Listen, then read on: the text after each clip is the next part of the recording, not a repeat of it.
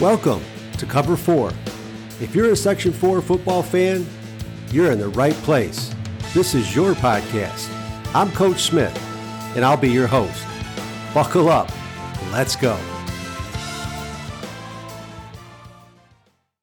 The Cover 4 podcast is in its fourth season of bringing you dedicated Section 4 football insight. If you enjoy this podcast, I'm asking you to consider making a thank you donation to ensure this podcast continues well into the future. In the show notes, click the Support the Show link and follow the prompts. Thank you in advance for your consideration and donation. Welcome to week six of the Section 4 football season. We have only three weekends left in the regular season. Can you imagine that, how fast it's gone? Teams are jockeying for the postseason. In this episode, we have two high profile homecoming games. Roger Neel will analyze Chenango Forks at Maine Endwell, and I will analyze Waverly at Susquehanna Valley. What do you got for us, Roger? Well, Tim, here's one that we've been looking for and have for a number of years. It's a showdown at Maine Endwell, the Spartans and Chenango Forks, the Blue Devils.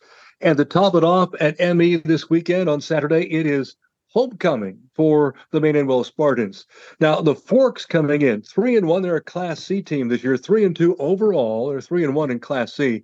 They've racked up 141 points, averaging 28 points a game, 35 points against total, so an average of seven points a game. So you can see once again, Forks defense has been the driving force for them with a record of three and one in Class C play. Uh, last game, they were able to roll by Susquehanna Valley 32 to nothing. So again, that outstanding defense on display. And one of their games, uh, well, a loss to Windsor, eight nothing. So not a bad opponent to lose to, but a loss nonetheless, not putting any points up on the board on that and uh, one loss also to Waverly in a barn burner right down to the end. Waverly a 19 to 15 decision. So the two losses that they have overall in their record have been to standout teams in our area. Now, what about the Maine Endwell Spartans? Class B, 27 game winning streak for Coach Gallagher's team. They're 5 0 overall, 3 0 in the division. They've rolled up a pretty impressive stat to say the least. 265 points for that's an average of 53 points a game. 91 points against giving up just 18 points. Now you can put that into perspective because a lot of those points that were scored against them were against second and third team players because they were so far in front at the end of the half or the third quarter that they got a lot of reserve players plenty of playing time sometimes as much as the starters. Last week what we thought was going to be a potential close close game. Well, not even a close contest to talk about because they blew out Windsor, who came in unbeaten 50 to 16. And they've scored now 41 or more points in every game that they played, Maine Endwell. Now, against Windsor, Maine Endwell's Austin Nice shot to Vinnie Mancini, starting things off a 51 yard touchdown pass on the first play from scrimmage. And they've been able to do that a lot. They strike early with a long bomb and they put the opposing team on their heels pretty much before the game even gets started. Mancini in that game, he is unbelievable with his speed. He has three touchdowns. Now, last year, reflecting back, Maine Endwell had a tough game against the Forks at Blue Devil Stadium, 34 to 21. The big question this year is can anybody stay with the speed of Maine Endwell? Should be an outstanding game, a big defensive team. The Forks and well, well-rounded team, but certainly an offensive juggernaut in the form of the ME Spartans. Homecoming this Saturday up at Maine Endwell Spartan Stadium should be a dandy in action on the Section 4 scene. Great. Thank you, Roger. Appreciate it. Thank you. Now, our second game of the week a Class C showdown. The Waverly Wolverines, led by Coach Jason Miller, travel to Susquehanna Valley to play the Sabres, led by Coach Mike Ford. This is Susquehanna Valley's homecoming weekend, and usually you schedule an easier game for homecoming. Definitely not the case for this game. The homecoming parade has been moved to 5 p.m. on Friday. That's 5 p.m. on Friday. The kickoff is still scheduled for Saturday at 1:30 at Sabres Field. Now for the visiting team, the Waverly Wolverines. They're the defending Section 4 Class C champions, and last week they handily beat Watkins Glen Odessa Montour 56 to 6. They're coming into this game ranked number 7 in New York State with a 5 and 1 overall record and 3 and 0 in the division. They've scored a total of 225 points and allowed only 79. That's a scoring average of 37 points per game, and Waverly allows only 13 points per game. They're on a four game winning streak. Now at the Susquehanna Valley, the host team. Last week, SV was held scoreless in a 32 0 loss to Chenango Forks.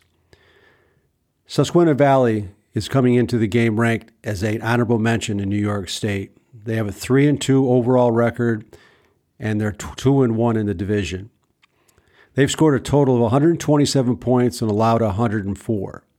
That's a scoring average of 25 points per game, and Susquehanna Valley allows 20 points per game. Susquehanna Valley will need the ball to bounce their way a few times to keep this game close. Now, here are some of the student athletes to watch.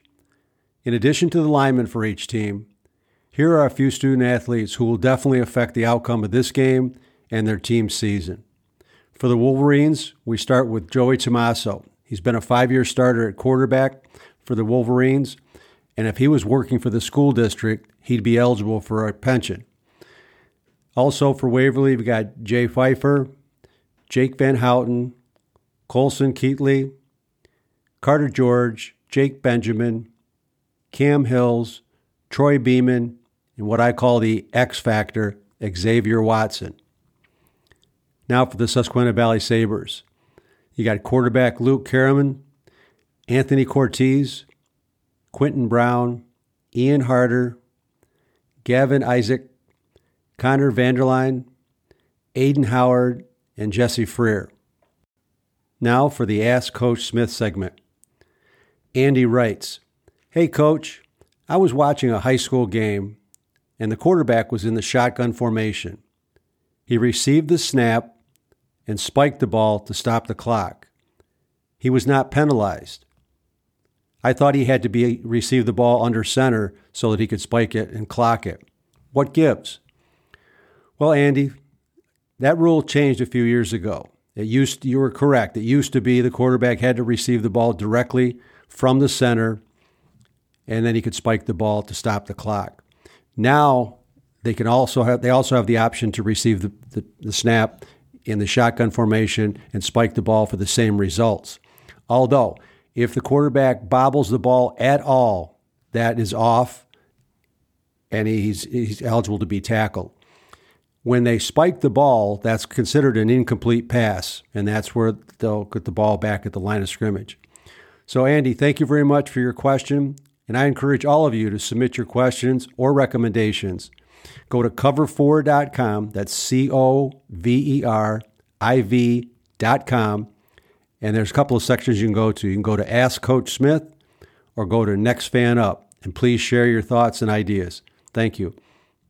Officials are needed. The, the officials are the third team on the field, and without them, games don't take place. The officials usually make the calls, but today I'm making the call for the officials. The ranks of the football officials continue to dwindle. We always need officials. If you're interested in becoming an official, visit their Facebook page just search on Southern Tier Football Officials. That's Southern Tier Football Officials. Click on the message button and send your name and contact information. If you enjoyed this episode, be sure to subscribe. Tell your friends to visit cover4.com and be the next fan up.